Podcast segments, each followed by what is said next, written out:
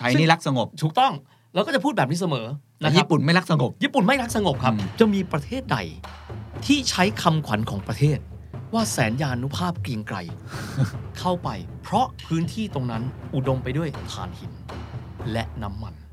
ทั้งกองทัพและเศรษฐกิจจะเติบโตไม่ได้ ถ้าไม่มีถ่านหินและไม่มีน้ำมันห้าปีลื้อฟื้นตัวเองกลับมาได้จาก แผ่นดินไหว เพราะตอนนี้ญี่ปุ่นคือใส่สูตรผูกไทยนั้นนะอืมขึ้นไปอยู่ในที่ประชุมนี่คือ modern ละญี่ปุ่นคือหนึ่งในมหาอำนาจละ ใช้วิธีอะไรครับ สถาปนาจักรพรรดิหุ่นเชิดจักรพรรดิองค์สุดท้ายของจีนชื่ออะไรนะ ไอ้ซินเจียหลัวผู่อี๋เออญี่ปุ่น train ทหารด้วยแนวอังกฤษฝรั่งเศส อเมริกันอืมอาวุธแข็งแกร่งมาก เพราะฉะนั้นใครจะบอกว่าอุตสาหกรรมญี่ปุ่นสู้ฝรั่งไม่ได้ เขาผลิตเครื่องบินรบได้นะฮะผลิตเรือรบได้เนี่ย แข็งแกร่งมากเป็นประเทศที่แสนยานุภาพไม่ว่าจะเป็น humanware ครับฮาร์ดแวร์กลยุทธ์การทูตมีทุกอย่างแฟรงคลินเดลาโนรูสเวลต์เราต้องหยุดญี่ปุ่น ปิดคลองปานามา หยุดการส่งเหล็ก หยุดการส่งน้ำมัน โอ้นี่เหมือนยุคนี้กับจีนเลยนะฮะ เพราะฉะนั้นแผนการต่อไปของเราในการที่จะขยายอำนาจ เราจะต้องทำให้สหรัฐอเมริกา ปีกหักซะก่อนโอ้โหถล่มกองเรือที่เพิร์ลฮาร์เบอร์ นะครับซึ่งก็ต้องก็ต้องใช้คำว่าโจมตีได้เพราะว่าสหรัฐไม่ได้รู้ก่อนอืมเขาเรียก attack by surprise และจดหมายประกาศสงคราม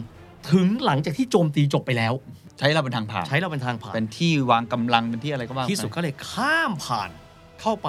พยายามก็คือจะสร้างสะพานข้ามแม่น้ำแควอ่าเพื่อที่จะเข้าไปในโซนของทหารอังกฤษ This is the Standard Podcast. Eye opening for your ears. The Secret Sauce Global Economic Background.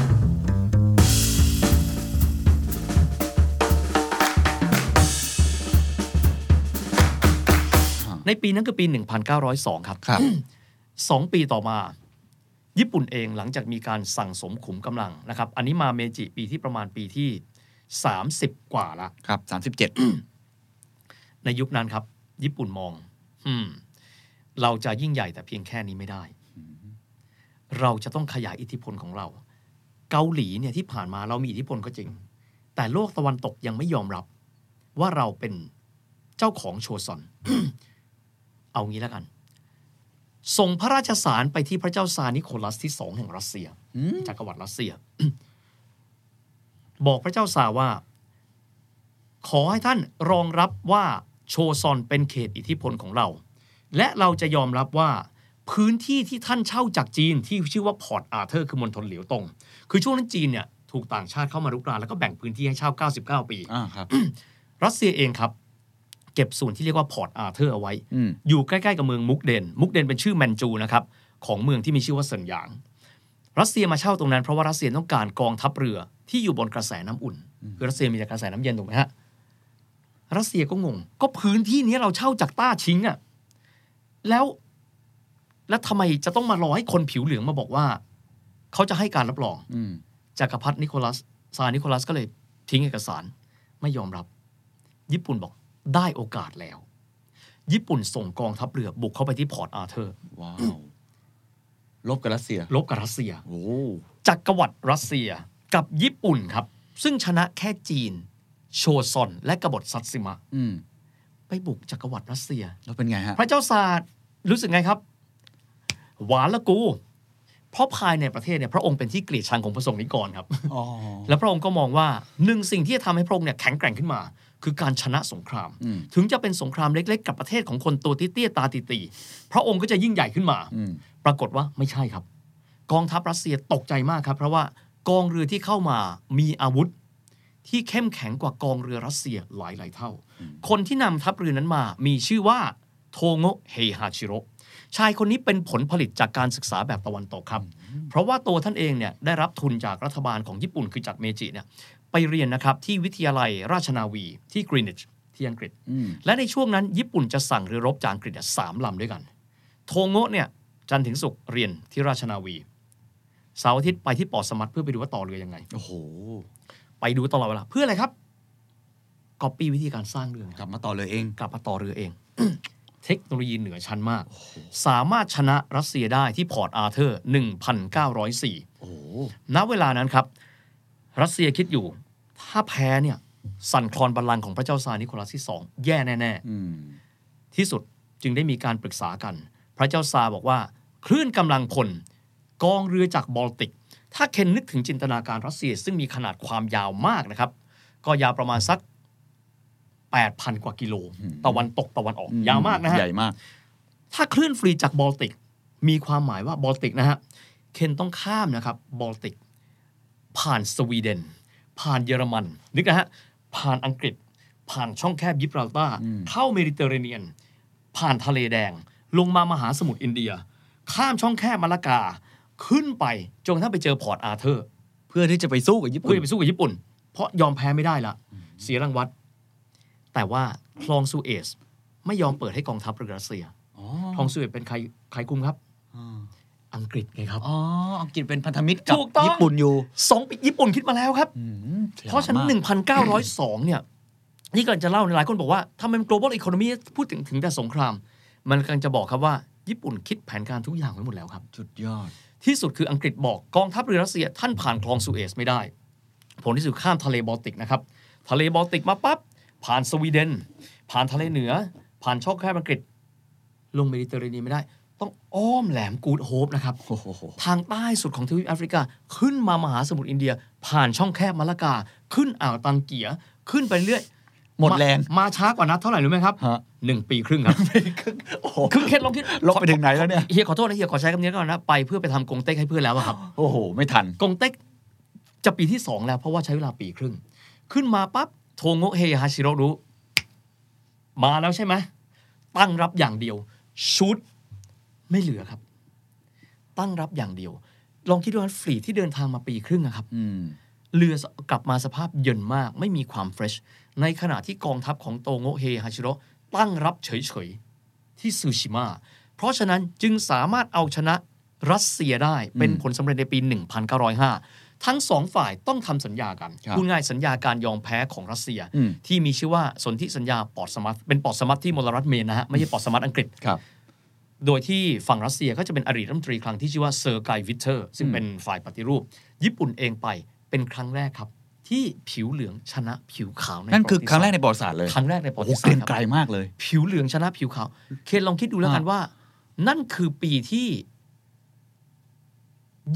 20กว่าในรัชสมัยเมจิแค่นี้นะแค่20กว่าปีอะที่ยังเพิ่งสร้างรากฐานส่งคนไปเรียนมาทำมหาวิทยาลัยทำกองกำลังทหาร ยังลบกันเองอยู่เลยก่อนหน้านี้เคนลองคิดดูแล้วกันว่า ใช้เวลา1,867 1,905อืมใช้เวลาประมาณ ไม่ถึง 40 ปีครับ ในการที่ญี่ปุ่นปักธงและพูดว่า ฉันเป็นหนึ่งในผู้มีสัญญานุภาพแข็งแกร่งที่สุดในโลก ตอนนั้นโลกก็มองญี่ปุ่นไม่เหมือนเดิมอีกต่อไป ไม่เหมือนเดิมอีกต่อไปครับอืมโลกเห็นแล้วว่านี่คือมหาอำนาจอืมฝั่งเอเชีย ผมถามอย่างนี้แล้วกันเนาะเพราะว่าเวลาเราคุยกับเฮียวิทย์เนี่ยอืมเราไม่อยากพูดแค่ประเทศใดประเทศหนึ่งอืมเราต้องพูดในเชิงเปรียบเทียบครับอ่าเราจะเป็นรัฐศาสตร์เชิงเปรียบเทียบอืมมันจะได้เห็นบริบทต่างอืมๆเมื่อกี้ที่เฮียเทียบกับรัชกาลที่ 5 คือขออืงมประเทศไทยเนี่ยครับ ใกล้ๆกันมากเลยอืมคำถามก็คือตอนนั้นทำไมญี่ปุ่นถึงสร้างตัวเองกลายเป็นประเทศมหาอำนาจแบบนั้นได้อืมของไทยเราไม่ได้บอกว่าเราไม่ใช่มหาอำนาจอืมอืมแต่มันก็มีความแตกต่างกันครับมันต่างกันตรงไหนอะเฮียว่าหลายอย่างด้วยกันใช้คำว่าข้อแรกก่อนเฮียว่าเป้านะอืมบ้านเราเนี่ยในเวลานั้นเราถูกหนีบด้วยหลายมหาอำนาจ ด้วยการที่ว่าเขาบีบเรามาแล้วอืมญี่ปุ่นอาจจะไม่ใช่อืมแต่ว่าเบื้องต้นเลยเราเชื่อว่าเราต้องการที่จะรอดให้พ้นวิกฤตตรงนั้น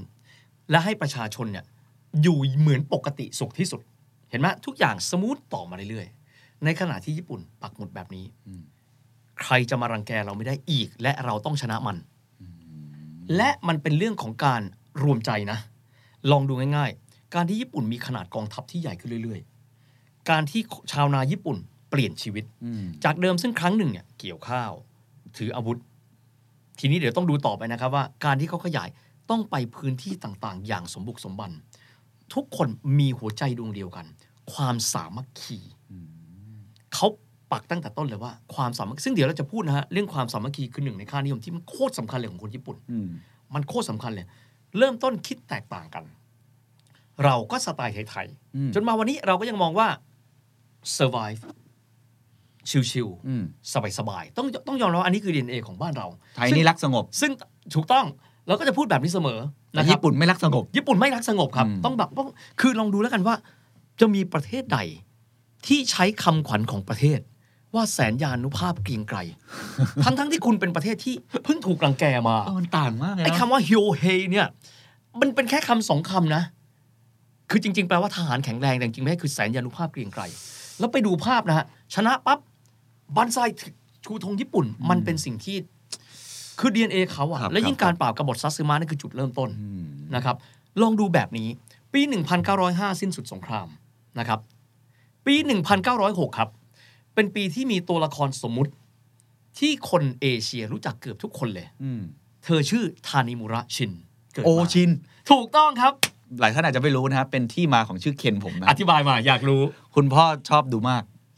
เรื่องนี้ ชอบดูละครเรื่องนี้มาก ก็เลยกลายเป็นเคนเคนจังไหมเหมือนมีคนชื่อเคนอยู่ในนั้นนะเป็นตัวละคร น่าจะน่าต้องมีครับ น่าจะต้องมีเพราะว่าละครเรื่องเนี้ยเคนมีทั้งหมด 297 episode บางคนเมื่อไหร่เมื่อไหร่จะดูจบ เพราะว่า episode ละ15 นาทีอ๋อนะครับเป็นละครที่ฉลองครบรอบนะครับ30 ปีของสถานีโทรทัศน์ NHK เรื่องราวเป็นหญิงนะครับ ซึ่งเกิดในเอ่อเขตที่ยากจนนะครับ แล้วก็จากนั้นก็จะแต่งงานกับเรียวศก ทานิมุระอืมเธอก็เลยมีชื่อตอนหลังว่าทานิมุระชินก็คือชื่อชิน แล้วเรียกโอชินนะฮะเรื่องราวเรื่องเนี้ยเป็นการให้เห็นถึงวิถีชีวิตครับของคนในยุคนั้น เพราะเธอเกิดในปี 1906อืมนะครับ ก็มีความหมายว่าเป็นปีที่อ่า39 ละของอารัชสมัยเมจิ ปีหลังจากที่เมื่อกี้เพิ่งชนะชรันะสรัสเซียเซียหนึ่งปีโอ้โหเกรียงไกรเกรียงไกรแล้วในเรื่องครับ พอเคนบอกว่าการรวมแรงรวมใจของญี่ปุ่น เคนต้องดูแบบนี้อ่าคนที่เป็นเรื่องเนี้ยวางวางเรื่องมาดีอืม เธอถูกเลี้ยงดูโดยคนที่เป็นเหมือนคล้ายๆ เป็นพ่อเลี้ยงของเธอ เป็นทหารหนีทัพกองทัพญี่ปุ่นอืมเพราะฉะนั้นเธอจะเป็นคนไม่ชอบสงครามอืมแต่ในขณะที่เธอแต่งงานกับเรียวโซะทานิมุระ ซึ่งเป็นสามี ทานิมุระคนนี้เนี่ยตัวสามีเนี่ยเป็นคนที่ชอบในลัทธิทหารนิยมของญี่ปุ่น เข้าไปทำการค้าการค้าการขายที่แมนจูเรีย ตอนที่ญี่ปุ่นบุกแมนจู ซึ่งเดี๋ยวเราจะเล่าต่อไปนะครับ แล้วก็หลังจากนั้นเนี่ยพอญี่ปุ่นแพ้สงครามโลกครั้งที่สอง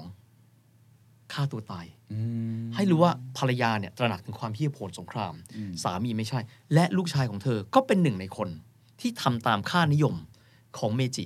ลูกชายของเธอคนโตไปเป็นทหารและเสียชีวิตในสงครามอืมนี่นี่คือสังคมเขาคือ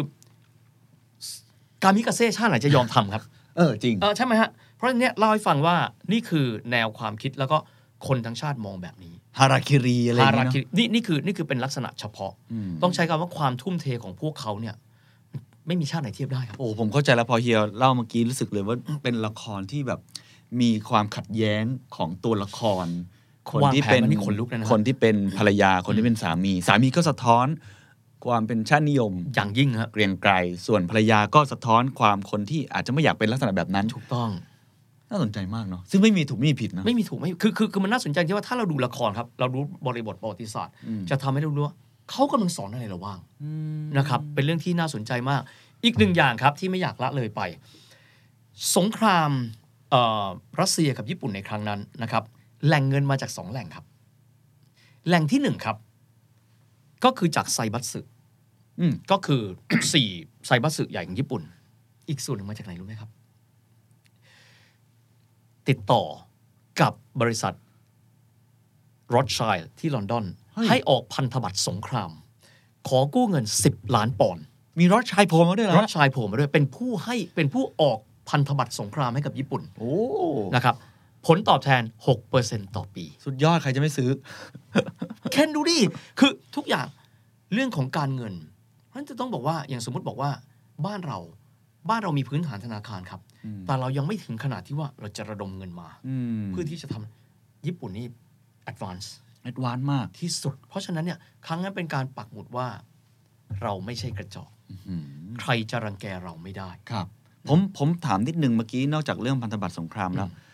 อาจจะอธิบายไซบัตสึเล็กน้อยอืมเพื่อจะได้เห็นบริบทการเกิดขึ้นของมัน มีธุรกิจเกี่ยวกับอะไรบ้างครับ และความตั้งใจเนี่ยเขาคืออะไรบ้างครับจริง ๆ ก็คือเอาข้อแรกกันนะฮะเบื้องต้นทำทุกอย่างต้องเริ่มต้นจากแล้วเงินอืมเพราะฉะนั้น 4 ส่วนนี้เราจะได้ยินอยู่เป็นประจำเลยยาสุดะนะครับซูมิโตโม มิตซุยมิตซูบิชิอกจากนี้ก็มีอีกหลายอย่างครับ เช่นฟูรุกาวะโอคุระอ๋อเคยได้ยินไหมฮะครับครับแล้วก็ครับอีกหลากหลายเครือด้วยกัน ซึ่งก็จะมีธุรกิจที่บางทีเราอาจจะไม่ทราบจะเป็นธุรกิจ upstream อืมแต่ธุรเศรษฐกิจของญี่ปุ่นในเวลานั้น ค่อยๆ เติบโตมากขึ้น เพราะขอข้ามไปนิดนะฮะ ในปี 1012 ครับ ก็คือปีแห่งการสวรรคตของจักรพรรดิเมจินะครับ พระองค์ต่อมาก็คือพระจักรพรรดิไทโชครับมีชื่อว่าโยชิโมโตะนะครับ ในยุคนั้นสิ่งที่เราจะเห็นจากญี่ปุ่นคือ กองทัพญี่ปุ่นเกรียงไกรญี่ปุ่นตั้งใจจะเป็นอะไรรู้ไหมครับ เราต้องเจริญได้เทียบเท่ากับลอนดอนโอ้โหเพราะฉะนั้นเราจะเห็นเช่น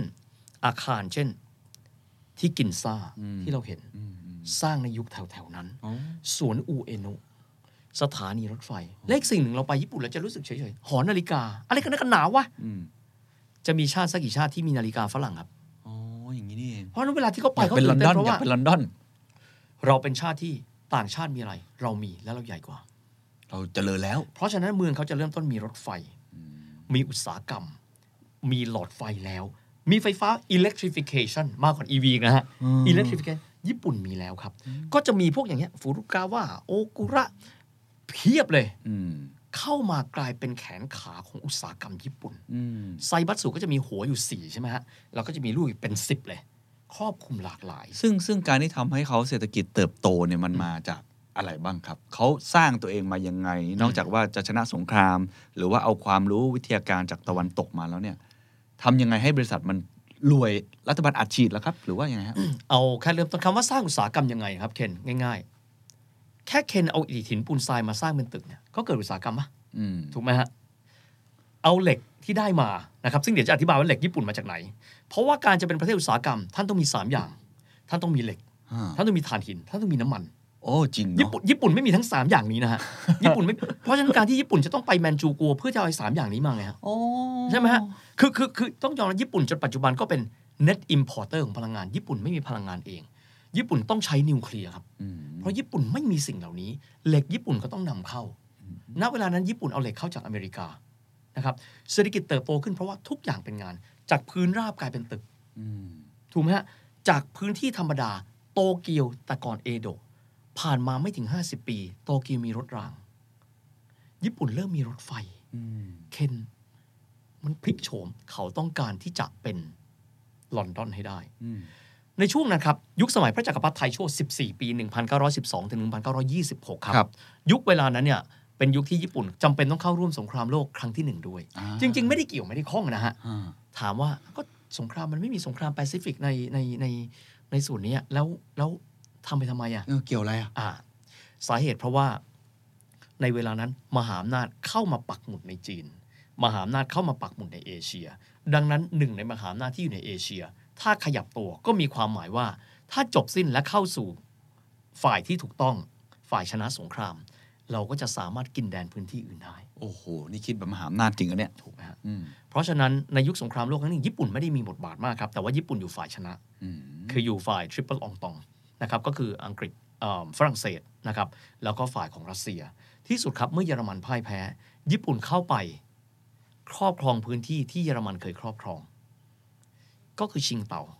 เห็นไหมครับว่าทำทำทำไมชิงเต่ามีเบียร์เพราะว่าเยอรมันเขาไปตั้งไงฮะอ่าผมเคยไปผมเคยไปชิงเต่าอ่าชิงเต่าเนี่ยเพราะฉะนั้นน่ะในพื้นที่ซึ่งเคยเป็นเขตอิทธิพลเดิมของรัฐอื่นที่แพ้สงครามญี่ปุ่นเข้าไป แต่ที่ยิ่งใหญ่กว่านั้นครับเคนอ่าคือการที่ญี่ปุ่นนั้นเนี่ยทั่วโลกมองละ ในการประชุมกันของสันนิบาตโลก ก็คือสันนิบาตนานาชาติก็คือเหมือน UN นะครับ อืมณเวลานั้นสี่ชาติเป็นฝรั่งขาวครับอืม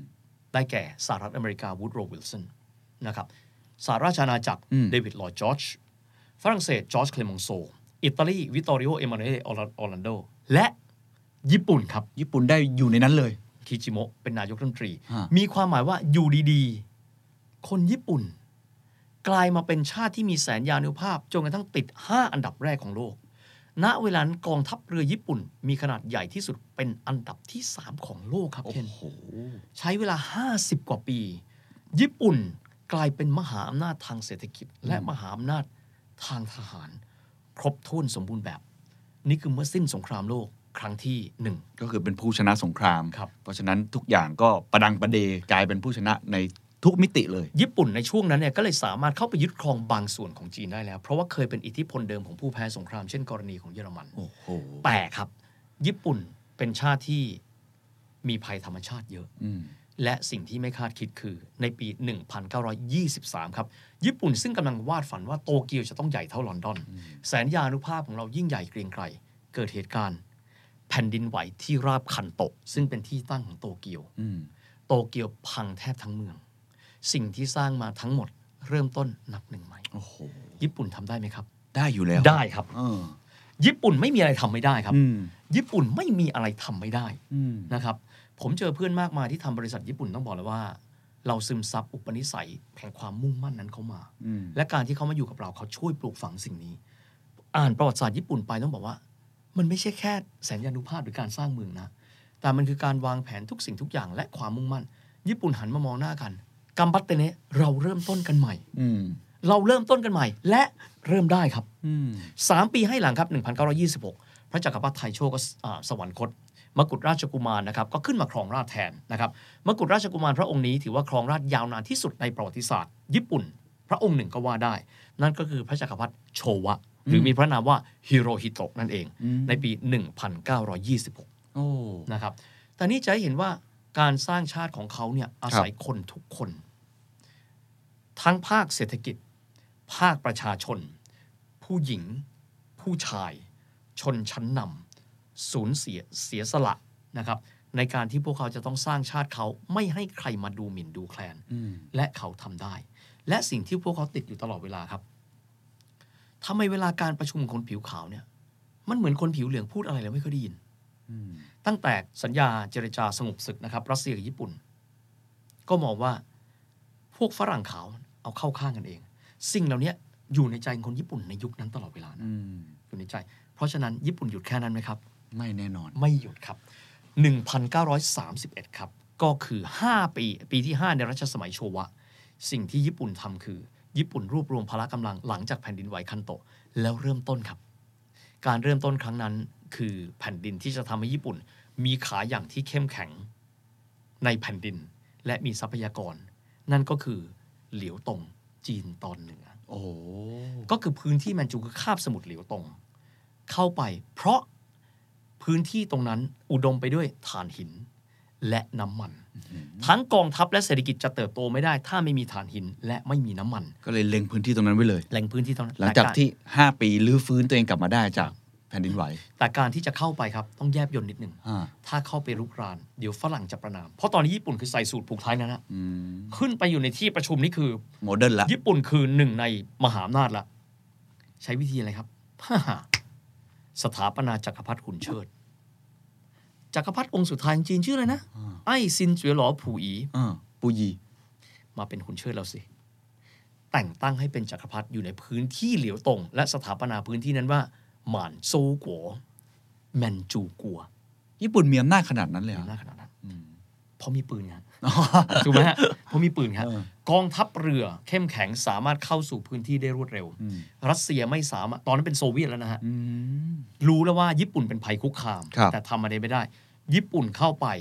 แต่งตั้งผู่อีเป็นจักรพรรดิหุ่นเชิด ถ้าดูเรื่อง The Last Emperor อืมเราจะเห็นว่าจักรพรรดิผู่อีเนี่ยตอนหลังก็เลยถูกจับตัวขึ้นมา ในฐานะอาชญากรสงคราม เพราะสมรู้ร่วมคิดเพราะตัวเองอยากกลับมาเป็นจักรพรรดิอืม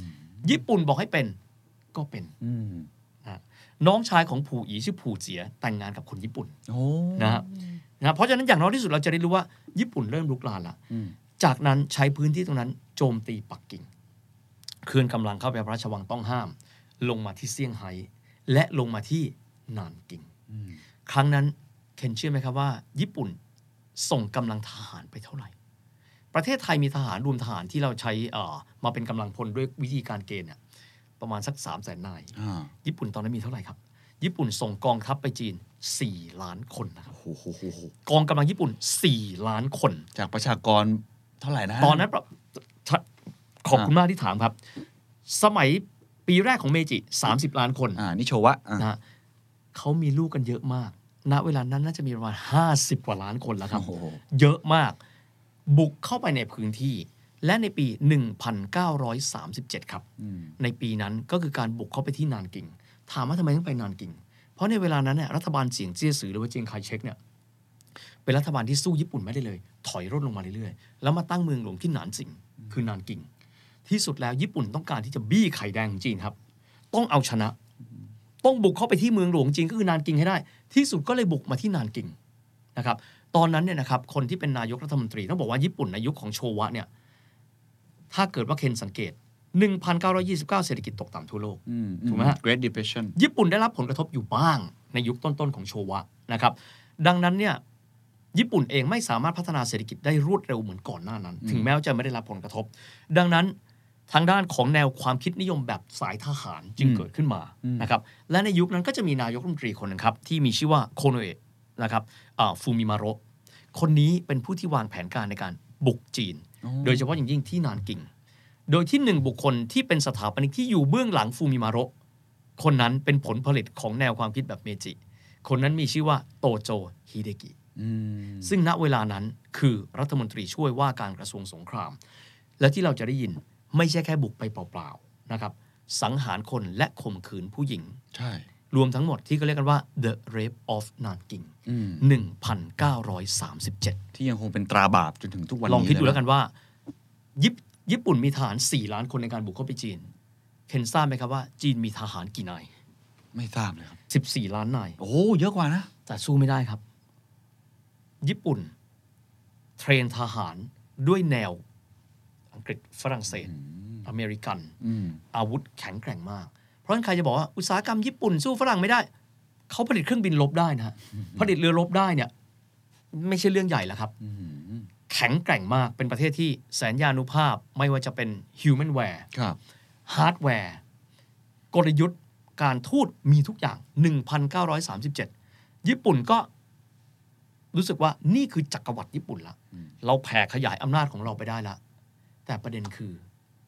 ถ้าเคนเป็นอังกฤษและฝรั่งเศส และดัตช์ที่มีอาณานิคมอยู่ในบริเวณดังกล่าว นอนหลับไหมครับอืมไม่น่าจะได้นแล้วอนไม่หลับแล้วครับ นี่ชักจะเหิมเกิมกันไปแล้วนะ คือไกลละไกลละมายึดจีนเนี่ยในบนทนชายฝั่งเนี่ยและที่นานกิงเป็นการกระทำที่ที่ต้องบอกว่าเป็นสิ่งที่ทั่วโลกรับไม่ได้อืมนะครับ ในเวลานั้นทั่วโลกเริ่มหันมองญี่ปุ่นอย่างไม่ไว้วางใจแล้วอืมก่อนหน้านี้ยังถือว่าคงมีแนวโน้มว่า คงจะหยุดขยายอำนาจไม่ใช่ละอืม ถ้าคุณลงมาอีกนิดนึงอะคุณเจอใครครับ เวียดนามอืมเวียดนามใครครับ ฝรั่งเศส ฝรั่งเศสเริ่มไหวตัวแล้วอืม next stop โดนแน่ เราแน่ ๆ เลยอืมฝรั่งเศสมีความวิตกสหรัฐอเมริกา เริ่มต้น alert ละนะครับ ตอนนั้นเป็นประธานาธิบดีรูสเวลต์เริ่มลังเลแล้วว่า คงไม่ธรรมดาแน่ ๆละนะครับ แล้วก็ฟางเส้นสุดท้ายครับ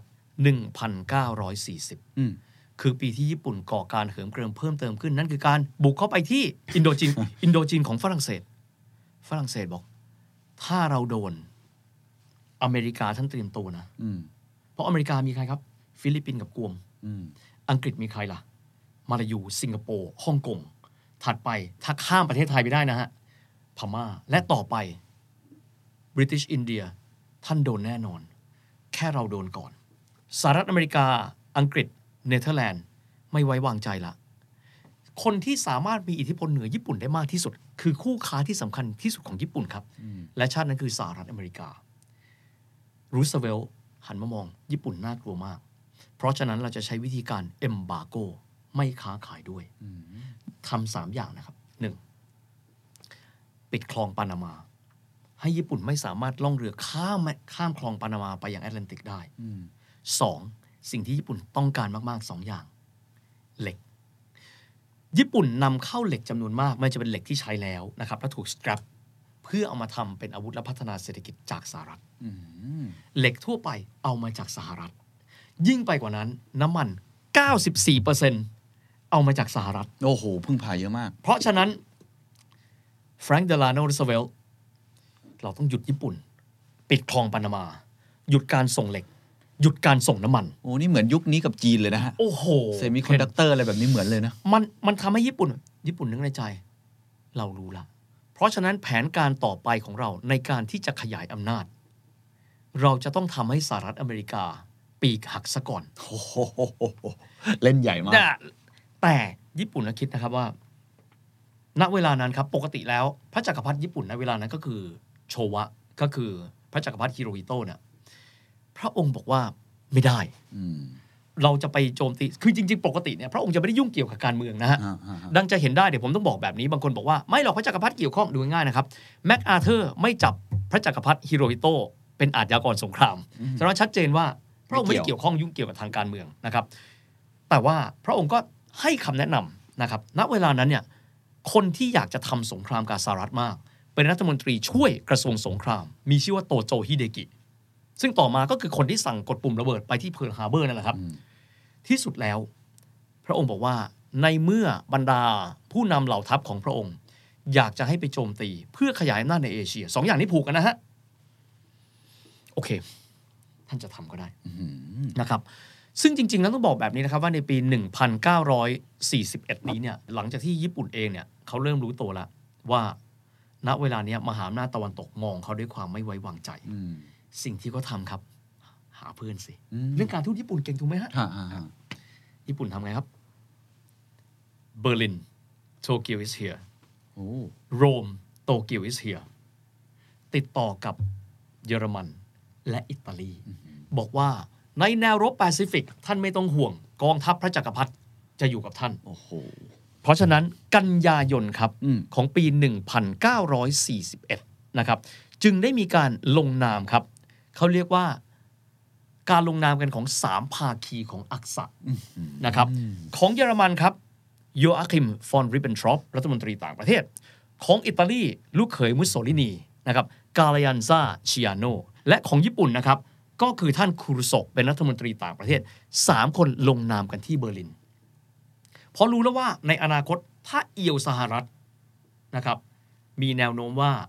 ญี่ปุ่นอาจจะต้องเจอสงครามที่หนักไปกว่าที่ตัวเองเจอ ต้องหาพันธมิตรละ ต้องหาพันธมิตร อย่างน้อยที่สุดสบายใจไว้ก่อน และในที่สุดครับ ญี่ปุ่นวางแผนแบบนี้ อืม เป้าหมายหลักของญี่ปุ่น คือการที่จะเก็บอาณานิคมในพื้นที่เอเชีย จริง ๆ เป้าหมายหลักไม่ใช่สหรัฐนะครับ ครับ สิ่งที่ญี่ปุ่นอยากได้มากที่สุด คือ Dutch East India อินโดนีเซียครับ ก็อินโดนีเซียเพราะน้ำมันโอ้ ถูกไหมฮะจะไม่จะได้ไม่ต้องพึ่งพาสจะหได้รัฐไม่พึ่งพาสหรัฐละนั่นคือถังน้ำมันใหญ่ เพราะต้องไม่ลืมว่าบริษัทเชลเขาก็อยู่ที่ Dutch East India ก็คืออินโดนีเซียเยอะมาก ต่อมาครับ ญี่ปุ่นอยากได้ฮ่องกงมาลายูและญี่ปุ่นอยากเข้าไปเจอกับอังกฤษครับ อยากบวกที่อยากอินเดียบวก เพราะฉะนั้นทำยังไงก็ได้ ต้องเข้าไปที่อินเดียให้ได้ วางแผนการเอาไว้ แผนการทั้งหมดนี้ ถ้ามีถ้าสหรัฐ ยังคงเข้มแข็งอยู่ เราจะเดินหน้าไม่ได้เลย เพราะฉะนั้นอย่ากระนั้นเลย เราจะต้องมีการเตรียมการทุกอย่างในเวลาเดียวกันอืมเคนฟังแล้วอาจจะแปลกใจ เพราะฉะนั้นครับสิ่งที่คิดคือ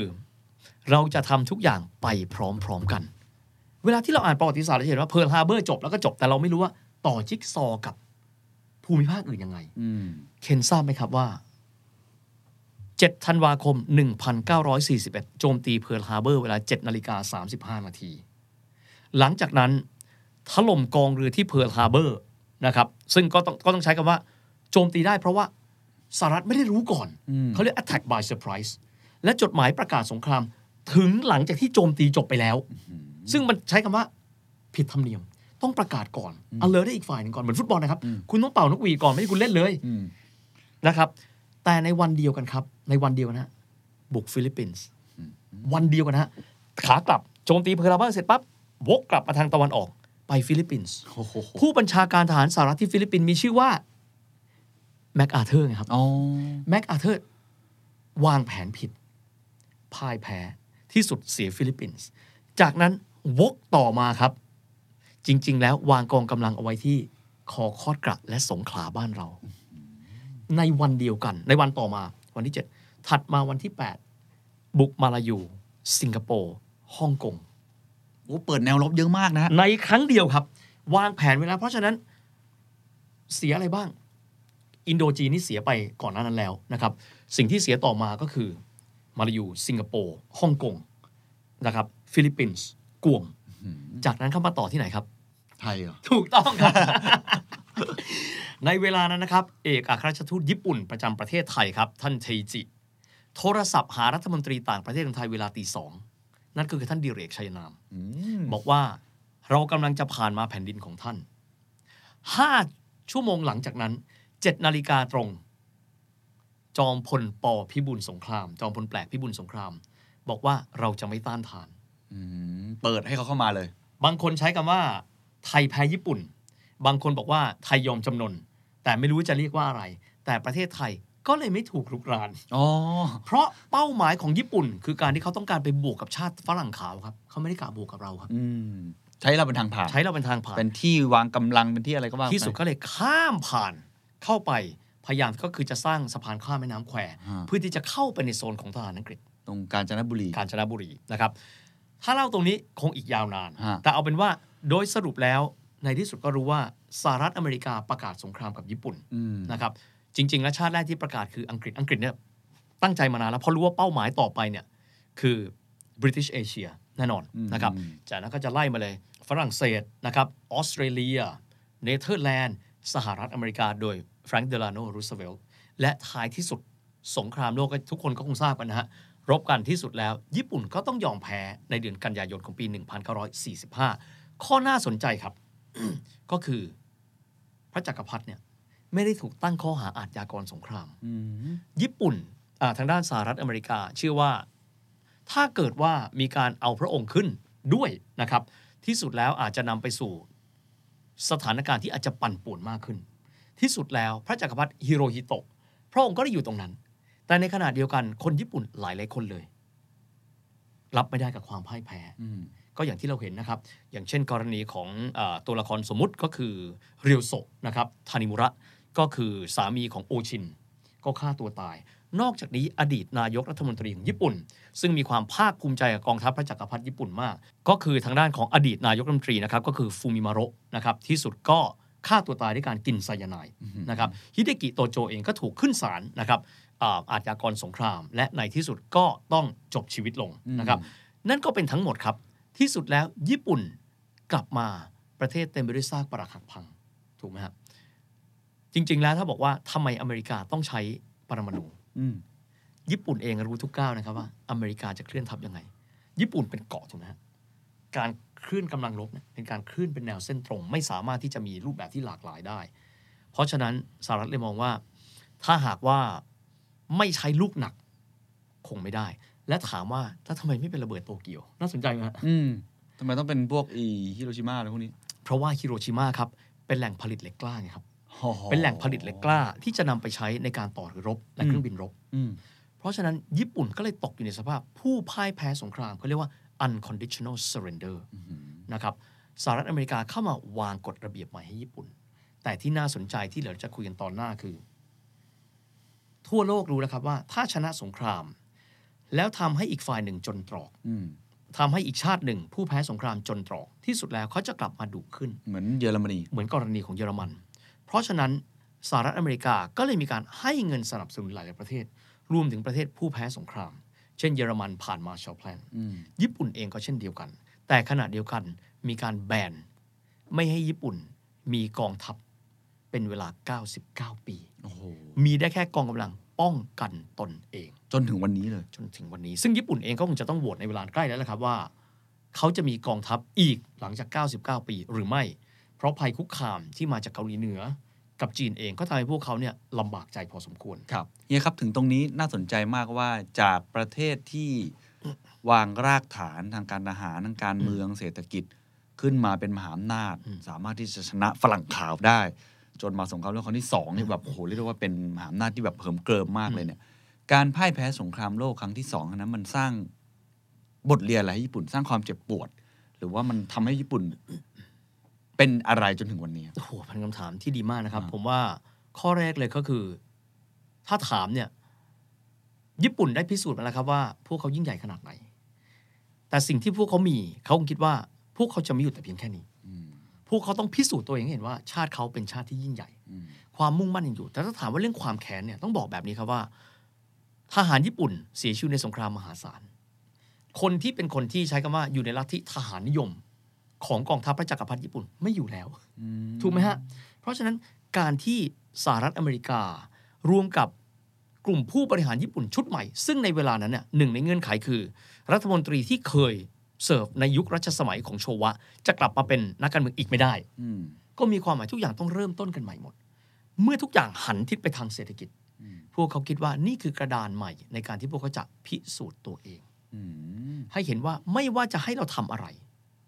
เราจะเหนือกว่าผู้อื่นเสมออืมเพียงแต่อาจจะเปลี่ยนสนาม เปลี่ยนรูปแบบไป ขอยกตัวอย่างครับ เมื่อสองปีที่แล้วนะครับ เป็นปีที่ค่ายรถยนต์มาสด้าครบรอบ 100 ปีนะครับ เรื่องที่น่าสนใจมากคือสำนักงานใหญ่ของมาสด้าจุดกำเนิดมาสด้าอยู่ที่เมืองอะไรครับฮิโรชิมาครับอืมมาสด้าเนี่ยเขาผลิตรถมาช่วงก่อนสงครามโลกครั้งที่สอง ไม่เหลืออะไรเลยนะครับ แต่ ผู้บริหาร ซึ่งวันวันที่ญี่ปุ่นหย่อนระเบิดลงไปที่ฮิโรชิมาเนี่ย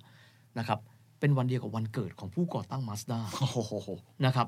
บอกว่าเราจะต้องผลิตรถคันแรกกลับมาให้ได้ภายในเวลาสามอาทิตย์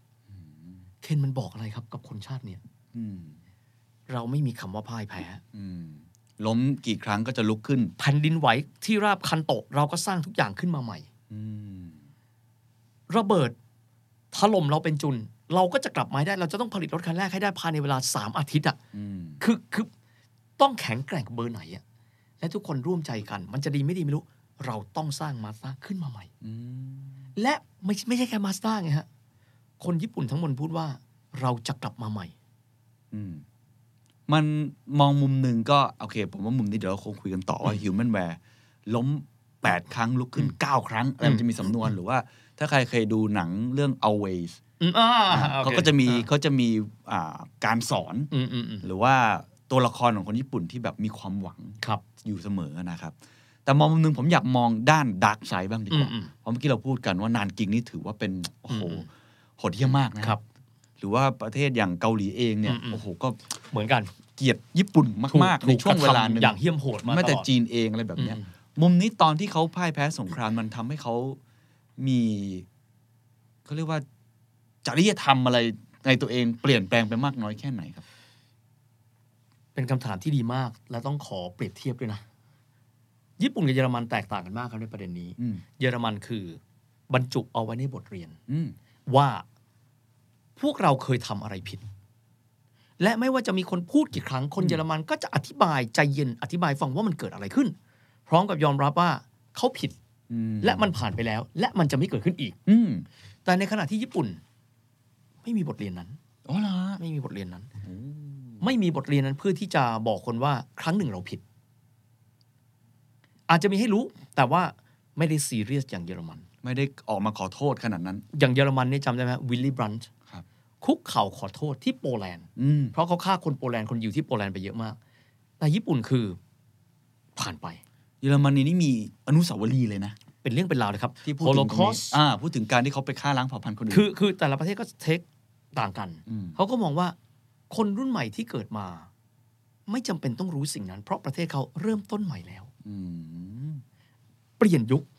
ถ้ายุคหนึ่งเขาเปลี่ยนจากโชกุนมาสู่ยุคเมจิ ได้ ผ่านไทโชผ่านโชวะมา คันโตะก็เกิดมาแล้วอะอืมเราก็เปลี่ยนใหม่สิแล้วก็เป็นยักษ์ใหญ่ทางเศรษฐกิจ เพราะฉะนั้นถ้าเกิดเรามองภาพนี้จะเห็นการเปลี่ยนแปลงญี่ปุ่นคือ เราจะไม่เห็นคนญี่ปุ่นแบบเดียวกับที่รุ่น ปู่ย่าตายายเราบอกว่าคนญี่ปุ่นเหี้ยมโหดอีกเลยอ๋อเขาก็อาจจะมองว่านี่เป็นมุมที่ถูกต้องก็ได้ก็คือว่าเริ่มต้นใหม่ไปเลย เริ่มต้นใหม่ และในปัจจุบันนี้เราก็จะไม่เห็นคนญี่ปุ่นที่ก้าวร้าวกระหายสงครามอืมเราก็จะไม่เห็นหนังที่ทำให้มีความรู้สึกรุกรบว่าญี่ปุ่นต้องไปรบกับใครอืมเห็นไหมฮะเรื่องต่างๆ ที่เราจะเห็นเราจะรู้สึกว่าธรรมชาติเขาน่ารักคิกคูถูกไหมฮะครับแต่เราจะรู้สึกว่าเหมือนกับเขาเปลี่ยนจังหวะว่าเขาเป็นยักษ์เศรษฐกิจ เขาเป็นยักษ์ทางเทคโนโลยีอืมเขาเปลี่ยนไปเหมือนกับภาพตัดตอน ปึ้ง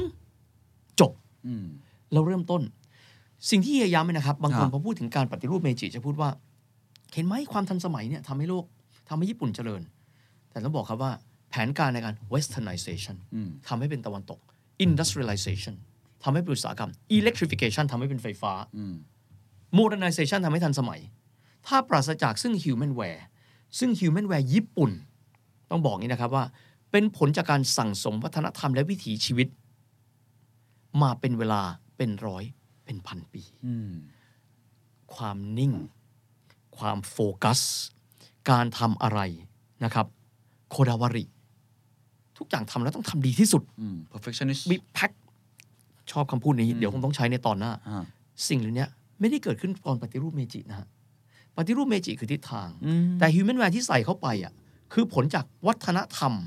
ของการทำทุกอย่างอย่างสมบูรณ์แบบที่สุดอืมที่ปลูกฝังมาเป็นเวลายาวนาน และนั่นคือพื้นฐานที่ทำให้ญี่ปุ่นกลับมาใหม่อย่างยิ่งใหญ่ได้อืมแต่เฮียมองไหมครับว่าอันนี้อาจจะเป็นมุมมองส่วนตัวก็ได้นะว่า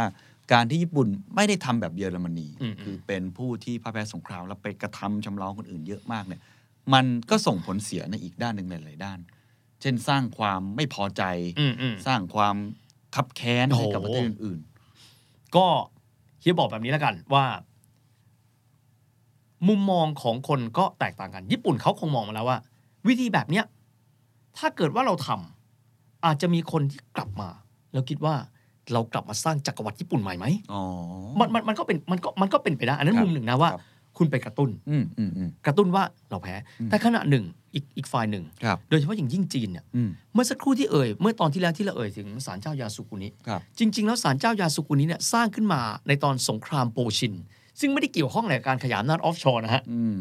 แต่ครั้งใดก็ตามที่นายกรัฐมนตรีญี่ปุ่นไปสุสานนี้ ซึ่งสุสานเนี่ยใครก็ตามที่พลีชีพ ในญี่ปุ่นยุคใหม่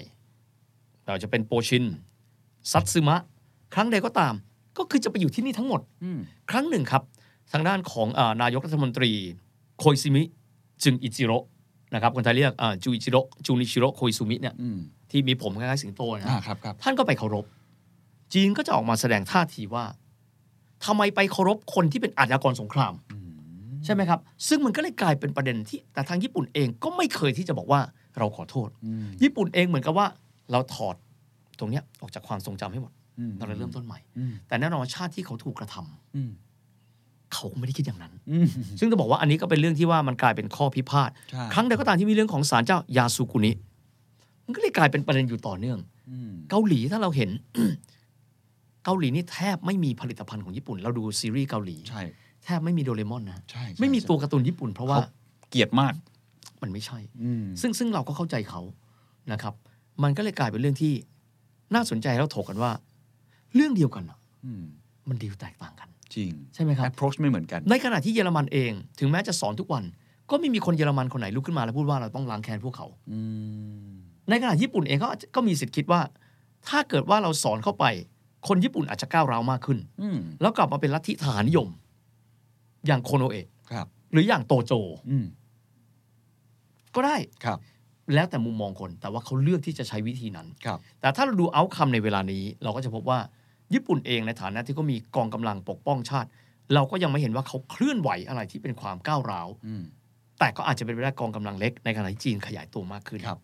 อะนั่นก็เป็นอดีตนะฮะ ทีนี้ก่อนที่จะไปสู่ตอนถัดไปอืมครับอาจจะหินสักเล็กน้อยอืมอืมเป็น teaser แล้วกันครับนะครับ ว่าหลังจากที่แพ้สงครามมาเนี่ย ญี่ปุ่นวางรากฐานใหม่อืมในเชิงเศรษฐกิจอย่างไรอืมครับ preview สักเล็กน้อยอืมประเทศอะไรครับ ที่จะสามารถกลับมาได้จากภัยสงครามและ GDP เติบโตนะครับ 10%ทุกปีติดกันเป็นเวลา 10 ปี โดยเฉลี่ยคือเศรษฐกิจใหญ่ขึ้น 1 เท่าตัวนะครับ และขยายตัวอย่างรวดเร็ว และเป็นเศรษฐกิจใหญ่ที่สุดอันดับที่ 2 ของโลก และสามารถที่จะครอบครองนะครับ สัดส่วนในอุตสาหกรรมสำคัญสำคัญหลังสงครามโลกครั้งที่สองได้เยอะเท่าญี่ปุ่น ทั้งที่แพ้สงครามมาอืมที่น่าสนใจมากครับ มนุษย์ประเภทใด จึงสามารถทำทุกสิ่งทุกอย่างแล้ว ดีเลิศที่สุดได้ตลอดเวลา Human w a r e เลยครับเคนอืม Human w a r e ของเขา ตอนหน้าจะมาพูดว่าวิธีการในการกล่อมกล่าวคน ต้องใช้คำว่าเคนลองคิดดูนะครับว่า การทำคนสักกลุ่มหนึ่งสักล้านคน ให้เป็นคนที่มีประสิทธิภาพมันก็ไม่ง่ายแล้วอืมแต่การทำให้คนประมาณ 100 ล้านคนมีประสิทธิภาพได้อย่างยิ่งใหญ่และพร้อมเพรียงอืมมันแทบจะเป็นไปไม่ได้ แต่เขาทำได้อืมแต่ขณะเดียวกันครับ จุดพลิกผันนะครับ คืออะไร และการที่ทำให้หลายคนตั้งข้อคำถามนะครับ เกี่ยวกับญี่ปุ่นว่า กระแสดิจิทัลญี่ปุ่นไปไหนอืมกระแส EV ทำไมญี่ปุ่นไม่เปรี้ยง เราจะได้มาตอบกันครับนะครับ แต่สำคัญมากๆว่าทำไมเราไปที่ญี่ปุ่น งานบริการโอโมเตนาชิก็สุดยอดอืมงานอุตสาหกรรมก็สุดล้อืมำอาหารก็ยอดเยี่ยม กีฬาก็ยิ่งใหญ่จริง ทั้งหมดนี้มันมีคำตอบนะครับมันมีคำตอบ ต่อหน้าคุยกันซึซึคุครับ ปิดแบบการ์ตูนญี่ปุ่นเลยครับ แต่ถ้าพูดแบบว่าในในรถไฟญี่ปุ่นต้องพูดว่า ซึ่งอีวะสถานีหน้า ขอบคุณเดียมากครับ ขอบคุณครับ The secret sauce global economic background. The Standard Podcast. Eye opening for your ears.